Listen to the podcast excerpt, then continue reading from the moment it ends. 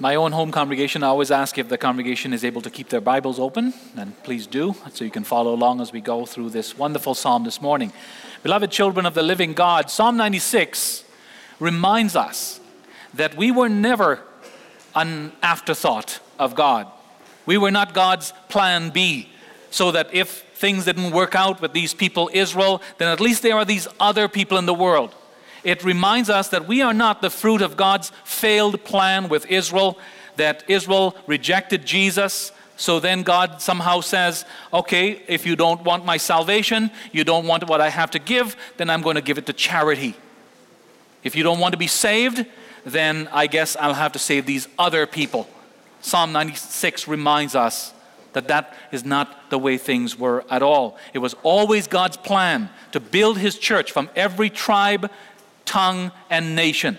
All of us, of course, come from the same father, Adam, to whom the original promise of salvation was given, and all of us are included when God says, says to Abraham, In you all the families of the earth shall be blessed. It is we, the church, made up of Jewish and Gentile believers in the Lord Jesus Christ who are like the stars in the heavens and the sand on the seashore, which cannot be counted. And so, Psalm 96, we have to understand, is really prophetic. It's looking ahead to the time when the kingdom of God would be set in motion by the ministry of Jesus Christ, and the Lord God would begin to draw in the nations of the world as he has and continues to do today. Our theme this morning as we summarize what is taught to us in Psalm 96 is this The true God calls the nations to acknowledge Him. The true God calls the nations, that's us, outsiders, Gentiles, not born of Jewish blood, but the true God calls the nations to acknowledge Him. We'll see in the first place that He calls us to do this with praise and adoration, in the second place, with fear and awe. But as the true God calls the nations to acknowledge Him, we see in the first place that we are to do this with praise and adoration. In Psalm 96, under the inspiration of the Holy Spirit, of course, David addresses the nations of the world, calling them with Israel to join and praise and adore the true and living God. And notice if you have your Bibles open, that the sacred name of God is used in this psalm. In our NIVs, it would be in, in uh, cap, uh, capitalized letters. It's translated the Lord in our English Bibles, but in the Hebrew, David uses the sacred name of Yahweh, which is translated in our English translations as the Lord, and usually it's capitalized. And so, this we have to understand, even a, a, small thing like this is important because it reminds us that this is not just a, a general call to the people of the world to get religion. You know, Mother Teresa was very popular many years ago and still today in many ways, and the Roman Catholic Church sainted her and all of that when she died. And I remember one thing that she said that really stuck with me. And she said, because she did a lot of charity work in India, and her words this is speaking as a Christian, I guess. Um, she, her words to people was if you're a Hindu, be the best Hindu you can be. If you're a Muslim, be the best Muslim that you can be. If you're a Christian, be the best Christian that you can be. That's not a Christian teaching at all, is it? And that's not, not what the Bible teaches at all. David, here under the inspira- inspiration of the Holy Spirit, doesn't call all nations to find religion and be the best that you can be in your religion. He calls them out of that out of their false religions, out of the philosophies of the world. He says, Come to the living God, the true God, Yahweh, the only God. He says in verses 1 to 3 to the nations, that's us,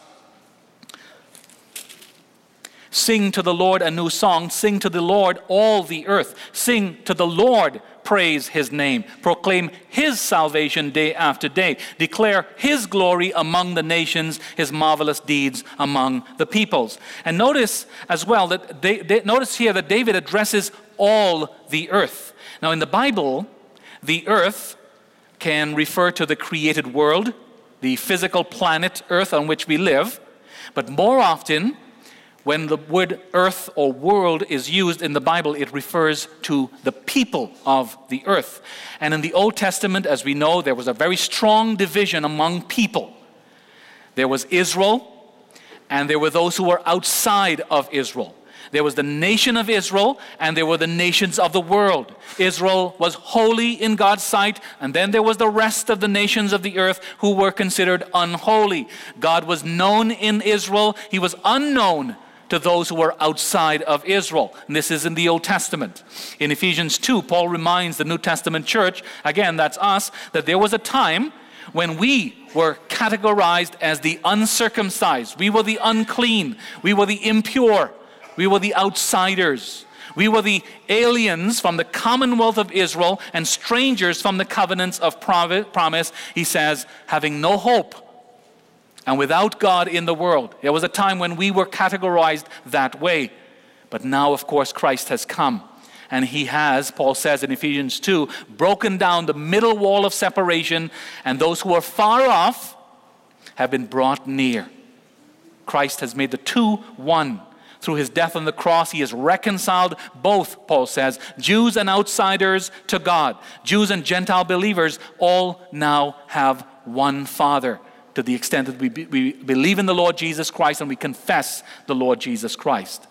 And so this, don't misunderstand what I'm saying. We're not saying just any Jew. We're saying a Jew who has converted to Christianity, we are now one with them in the Lord Jesus Christ. And so it is only through we have to understand the finished work of Christ that the call of Psalm 96 could truly be answered. All the earth, that is, all believers from every part of the earth in Christ may now come to the Lord and sing a new song. Which is kind of an interesting command if you think about it. Why, why is there a, a call of, of all things to sing a new song? Well, why, why even call anyone to sing at all? Well, singing, we have to remember, is a gift that God has given to us by which we may, as human beings, express our emotions, what we have inside.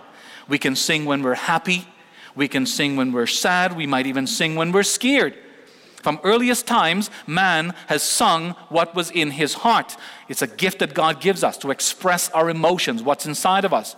And so, all through the Bible, we hear of God's people singing songs of praise to Him or bewailing their situation in song.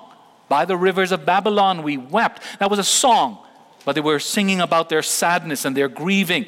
We read uh, the Song of Solomon, for instance, a song that celebrates love and passion in marriage. We read of the women singing of David's victory, rejoicing, much to the chagrin of Saul, the king, when they were singing, you know, Saul has killed his or slain his thousands, and David's, David is tens of thousands. And so it was a song of victory celebrating David's uh, uh, strength as a warrior.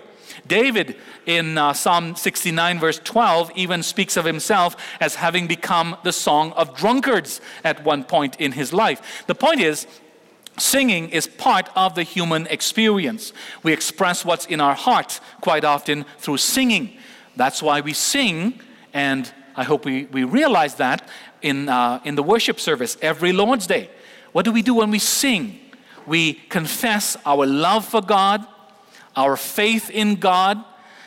We celebrate the Lord God, our covenant God, who has taken us to be His own. The Psalms and, and the hymns we sing are not first and foremost for our enjoyment.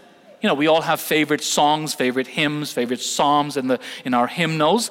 But we have to realize and we have to keep reminding ourselves, and this is the, the mistake that people make, and I hear it all the time from young people in our congregation. Why can't we sing the songs that they sing in the evangelical church across there? And the, church, the songs are so happy, you know, and our songs don't seem to have a lot of joy in it. And I always say, do you read the lyrics of what you're singing? Um, then whose fault really is it that um, you don't feel joy as we sing these songs? But then I have to quickly remind them that these songs are not first and foremost for, uh, for our enjoyment. We sing unto the Lord. When we sing as a congregation, God is the audience. He is listening. We are the choir. We sing to him, we sing for him, we sing about him. And that's why it's more important not, that we not merely sing, but that we sing purposefully, that we sing unto the Lord. Think, for instance, I use this example with my younger kids. Um, when we go to a birthday party, boys and girls, and we're singing. We, there comes a time when mom brings out the cake and she says, Okay, time to sing happy birthday to little Jack. You know, when we sing that song, we're not singing it to the balloons. We're not singing it to the birds or their dog eh, um, anywhere around, outside or whatever. We look at Jack and we're singing happy birthday to you. You know, we're singing unto you. That, that kind of gives a, a bit of a crude illustration of, of what we are to do in worship. When we sing songs unto the Lord, we are to sing it unto the Lord uh, toward Him, sing purposefully unto the Lord. We are to sing psalms, hymns, and spiritual songs, Paul says in Colossians 3, verse 16, with gratitude in our hearts to God. Worthy of note as well is that David calls us in Psalm 96 to sing a new song. We actually hear that expression, new song, many times in the Old Testament and then in the New Testament in the book of Revelation.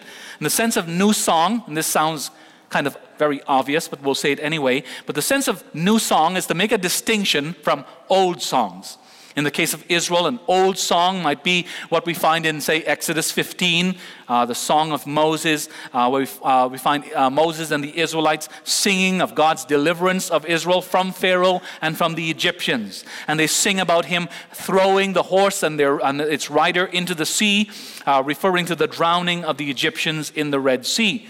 But we might also think of uh, the Song of Moses in Deuteronomy 32, which he taught to Israel at, uh, as it came down to the time when he would be called out of this life. And uh, that song, recorded in Deuteronomy 32, was very condemning of Israel calling attention to their ingratitude to God, even though He had been so good to them, warning them of great destruction that would come upon them if they were unfaithful to God. And so, a new song for Israel would be a contrast to the old songs of condemnation. It would speak of God's grace, His forgiveness, His power, His unfailing love.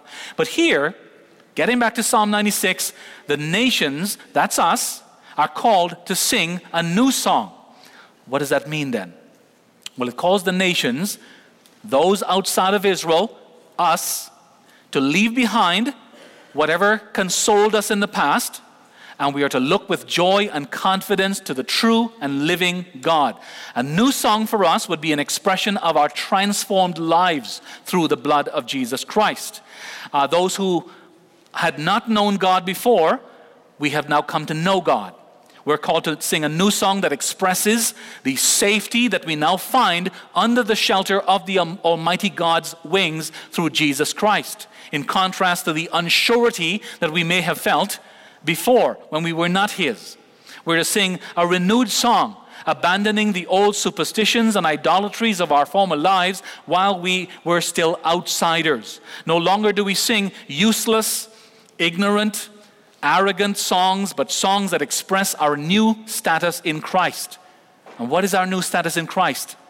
Peter states this in his letter in 1 Peter 2. We are let's never forget this. Who are we in Christ before God? We are a chosen generation, a royal priesthood, a holy nation, God's own special people. We who were once not a people and now the people of God. We who had not obtained mercy have now obtained mercy.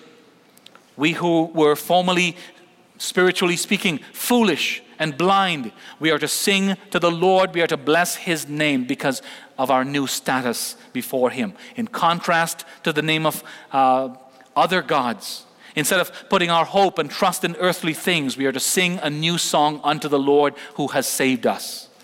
David also calls us in verse 2 to proclaim God's salvation from day to day. And the word proclaim in the original Hebrew means to bring good news even to preach. It's used in the context of preaching sometimes, which simply means bringing good news, announcing good news, God's good news uh, to the hearers. And the psalm then calls every one of us, in light of God's deliverance of us, to be heralds, to be messengers, announcing the deliverance that is found in none other than the God of the Bible and in his Son, Jesus Christ. What did Jesus how did Jesus uh, speak of us? He says, You are the salt of the earth, you are the light of the world. That kind of picks up on, on this kind of language that we are to be proclaimers of the gospel in this world. He says to us that you are to be lights shining in this world so that our neighbors, the world sees our good deed and deeds and glorify our Father who is in heaven. We are to speak and we are to live the good news before men. And guess what? Not only in here, not only on Sunday when we assemble and we all join our hearts and voices together to sing and to read the Bible and to pray together, but when we're outside during the week as well, from Monday to Saturday, in the workplace, in the gas station, at the lake, when we go off on vacation, wherever we go this summer, in the doctor and dentist's office, and certainly before, which is, I'm finding the hardest thing to do, but our next door neighbors who live right around us we are to be shining the light of the gospel and bringing glory, proclaiming the salvation that is found in God alone, through Christ alone, to our neighbors, those around us, at every moment of our lives. With the outpouring of the Holy Spirit, we are, as the psalmist says in verse 3, to declare God's glory among the nations, his wonders, or that is, his marvelous deeds among the peoples. And again, our knowledge of God is not something that we are to keep our, to ourselves. The gospel is not the church's little secret. We are to live the gospel out and we are to tell it to those with whom we have contact in this world. Because let's face it, God's glory is not something that people automatically recognize in the world. We know that. If we're keeping abreast of, of the, uh, what is being taught, what is being practiced, um, what is being encouraged, even in our Christian circles, um, are things like evolution and the glory of, of God and the perfection of His creation is being hidden behind these teachings. The world looks, the world looks at, at themselves and they marvel that man evolved over millions and millions of years, from microorganism to fish to salamander to monkey to man. They give credit to the Big Bang and natural selection and survival of the fittest and human ingenuity. Fallen man sees everyone as basically good and able to choose to do good or evil. And each person has the ability and freedom to find his or her own way to inner peace and consolation for now and for the future. And it is only through a radical heart change that we may see God's salvation and declare his glory. It is only through his condescending to us that we're able to declare his glory and his wonders, his miracles, his unexplainable works every day. And so we must declare God's glory among the nations and pray that by his Holy Spirit he would open their eyes, take the scales from their eyes, because left on their own, man would remain in their blindness. The psalmist further calls us in verses 7 to 9 Ascribe to ascribe to the Lord, O families of nations, ascribe to the Lord glory and strength. Ascribe to the Lord the glory due his name.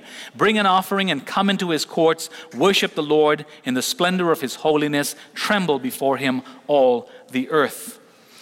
In a way, this, this was an amazing call understood correctly. And yet, it ought not to have been an amazing call at least to Old Testament Israel. It's amazing because up to the time of the coming of Christ, God's covenant was confined to the ethnic nation of Israel.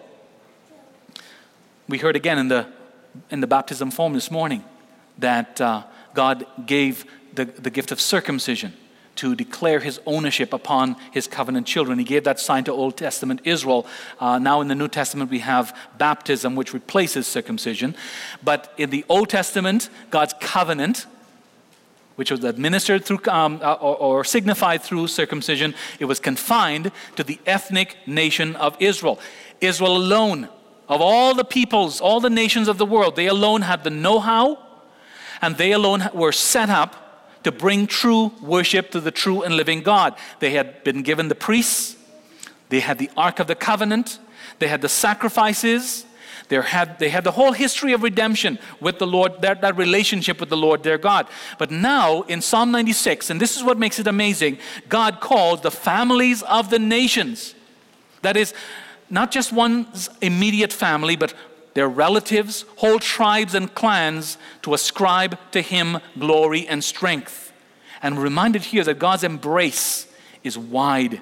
He is not stingy with his love. He does not restrict his favor to just a few, but to large groups of outsiders. And these people who had not known him before are now called to ascribe, that is, to give or to credit him with glory and strength. They are to give to him what his name is due, because his, his name is above all other names. He alone is the true and living God. Nations who in times past had offered their vile offerings to their vile gods are now called to bring an offering and come into the courts of the Lord. And boys and girls, when we think of the offering, what do we think of? We think of maybe the quarter or the loonie or the toonie that mom or dad put in our pocket this morning, and they say, well, when the offering bag comes around, you have to put it in there. Remember to drop your little offering, which is good. It's a wonderful thing, wonderful practice. But here's what we want to remember as well this is more important that when the Lord calls us to bring an offering and come into his house, come into his courts, he doesn't really, he isn't more concerned with the money, with the loonie or the quarter that we bring. He wants our hearts. He wants us to bring it in love to him. And he wants us to, remind, to, to remember, and this is what we're reminded of in Psalm 96, that this is a privilege. It is a great honor. Before, there was a time when we were not allowed to bring an offering to God. Why? Because we were outsiders, uh, outsiders. We were outside of the church. We were not part of the church of the Lord God. Now, God says to us, the nations, those who were formerly outside, you may come into my courts. You may come before me, and you may bring an offering to me. What an honor, what a great privilege that is. The psalmist also calls us to worship the Lord in the splendor of his holiness. And the Hebrew word translated splendor has to do with clothing. If you think of a, bride, I just did a wedding in Rocky Mountain House this past Friday. And everyone gasps when they see the bride walk down the aisle because they look so beautiful on that day. They're dressed for their wedding in their beautiful wedding gown. And the, Hebrew, the Hebrew word that's translated splendor would be used to describe someone dressed like that. It has to do with clothing, beautiful clothing. And the sense here is that God, the Lord God, is clothed. He's splendorously clothed with what? Holiness. And that's how we have to picture the Lord our God. Of course, we can't picture him um, just as a, a shining light of wonderful radiance but the Lord our God is clothed in holiness and perfection. And that's what, how we are to come to Him, and that's what we are to confess in our hearts, and that's how we are to worship the Lord our God. The, the Lord is not uh, someone we can come into whose presence we can come very casually, as if He is a friend or a buddy or just anyone. He is clothed in holiness, in the splendor of His holiness. In congregation in Psalm 96, God was calling the nations to acknowledge Him with praise and adoration. But again, when these words were penned originally, the nations had no way of responding to that call, spiritually speaking. And so let's be reminded that this psalm was pointing forward to the day when blind, deaf, and dead sinners like you and I would be enabled to believe in the true God and bless His name and to give to Him what is his right to receive as our creator. Psalm 96 indicates that that day would come, and it has. We are now evidence that what the Lord determines to do, what he promises to do, he will do. The nations are now turning to the true God from false religion. And, congregation, if we agree that we are the fulfillment of Psalm 96, let us live it let us, in dependence on Christ's Holy Spirit, sing his praises with joy and thanksgiving.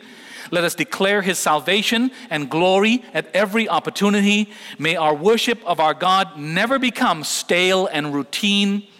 And especially as we worship corporately, let us come with prepared hearts, thankful and humble to worship him in the beauty of his holiness. But as the true God calls the nations to acknowledge him, we see also in the second place that we are to do so with fear and awe. In verses 4 to 6, uh, the psalmist writes, For great is the Lord and most worthy of praise. He is to be feared above all gods. For all the gods of the nations are idols, but the Lord made the, the heavens. Splendor and majesty are before him, strength and glory are in his sanctuary. Again, please notice that the sacred name of Israel's God is used here Yahweh in the Hebrew, uh, the Lord capitalized in our English translations. And there's a and the reason why we, we press this is because the psalmist, under the inspiration of the Holy Spirit, is drawing a distinction. He's making a very strong distinction here, a differentiation. The Lord God, the true and living God, is great and greatly to be praised, and none other. That's the implication. The word translated great has a sense of importance, power, influence. It speaks of the excellence and magnificence of the true God in comparison to the false gods. They are not these things. He is the one who is great and greatly to be praised. And what we have to see as well, too, that is uh, in the context of these verses, this kind of language is meant to convey the surpassing greatness of the Lord compared to the gods of other religions and other nations. The Lord is to be distinguished, He is to be exalted above the so called greatness of all the false gods. Of course, He is. Are the uh, gods of the nations powerful? The Lord, we read in the Bible, is the possessor of the cattle on a thousand hills. Psalm 66, verse 3 says, Through the greatness of your power, your enemies shall submit to you. His greatness, says Psalm 145, verse 3, is unsearchable. None can save like the Lord our God, who with a mighty hand and an outstretched arm delivered his people Israel from the oppression of Pharaoh, who defeated countless Midianites by the hand of Gideon and 300 men, who struck down mighty armies without breaking a sweat who thundered upon his enemies so that they fled in terror, who has exercised domination over sin and evil through the death of his son Jesus Christ on the cross. And so, this God, whom the nations are now called to confess and worship, is great and greatly to be praised. He is to be feared above all gods. And again, boys and girls, let's not misunderstand. This is not saying that there are other gods that exist. There are no other gods. This is not saying that uh, the other gods are to be feared, but our God is to be feared more. We're not saying that. God alone is God. He alone is to be feared. That is, He alone is to be approached with reverence. We are to humble ourselves before Him. We are to bow our hearts before Him in the recognition that He alone is God. Indeed, as the psalmist says, all the gods of the nations are idols. You know what that word in the original Hebrew means? The word idol, that's translated idol in our English Bibles? It means no thing. It's nothing. It's an insulting word. It's saying the gods of the nations are useless, they're no good. It's a word that is used in contempt of the so called idols or the gods of the nations Baal, Asherah, Dagon, Molech. Or think of today, all the gods of the false religions including evolution and so called global warming, all the idols people worship like self, money, career, beauty, spirituality. All of these are useless and are of no help whatsoever to us. But the Lord made the heavens. He is the creator and sustainer of the universe. This is the God whom we must fear and be in awe of. That's why verse 10 instructs us to confess that the Lord, again, the sacred name in the Hebrew of the Lord, Yahweh, the Lord reigns. And we're reminded that the world is firmly established, it shall not be moved. And so troubles, sorrows, evil, natural disasters, the insanities of this world, governments changing, all of these things are under God's firm control and His alone. In Him, all things exist and continue to exist. Splendor and majesty, says verse 6, belong to Him alone. Splendor and majesty are things that befit, that belong to a king.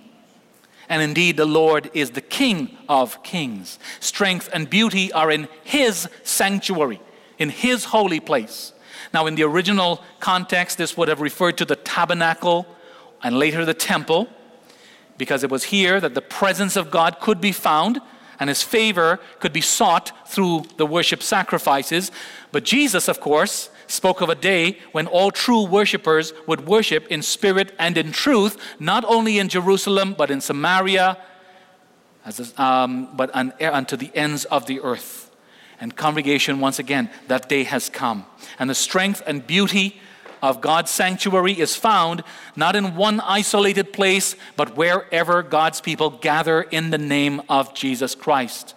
As we join our hearts and voices together, as we listen to God's word read and preached, as we confess our sins together and hear the assurance of our forgiveness in Christ Jesus, we today, through the power of Christ's poured out Holy Spirit, we experience the strength and glory of God's sanctuary. And we wait for the day when all creation will celebrate with us the true God. Verses 11 and following calls the heavens and the earth the seas, the fields, even the trees to rejoice before the Lord. Now, what does all that mean? You have to go back all the way to Genesis 3 to understand this. We remember in Genesis 3 that the ground was cursed because of Adam's sin. Paul reminds us in Romans 8:21 that the creation waits to be delivered from bondage. In the meantime, he says it groans and labors with birth pangs. But the Lord Jesus, and here's the good news, the Lord Jesus has begun the process of restoration by giving his sinless life for a sinful fallen world. And one day he will restore all things again. The whole creation will rejoice and praise its Maker. And one day, says verse 13, Jesus will come again to judge the earth, that is, to govern the earth. And he will do so with righteousness. He will not be a harsh taskmaster. He will not be a dictator. He will rule with perfect justice and perfect love. And the whole creation will rejoice together on that day. In fact, Revelation 5, verses 9 to 10 speaks of that day and the joy of the church. In Revelation 5, verse 9, we hear the new song that the church will sing. You are worthy to take the scroll and to open its seals because you were slain, and with your blood you purchased men for God from every tribe and language and people and nation. You have made them to be a kingdom and priests to serve our God, and they will reign on earth. Church of Christ, we are the fulfillment of Psalm 96. And we are addressed directly here in this psalm. In contrast to Psalm 95, which is an invitation to, to Israel to worship God based on his doings among them, Psalm 96 calls outsiders like you and me. But again, something had to happen first. Because apart from the powerful regeneration of our hearts by Christ's Holy Spirit, we, the nations, those outside of Israel, we would have had no way of responding to God's invitation. By, because by nature, we are spiritually deaf and blind and dead. But Christ has come and He has died for our sins, and His Holy Spirit has been poured out. And Gentiles like us, strangers and aliens to the covenant of grace have been enabled to believe in the true and living God. Let us then listen to this call of God. Let us come to Him in faith and confess that He alone is great and greatly to be praised. Amen.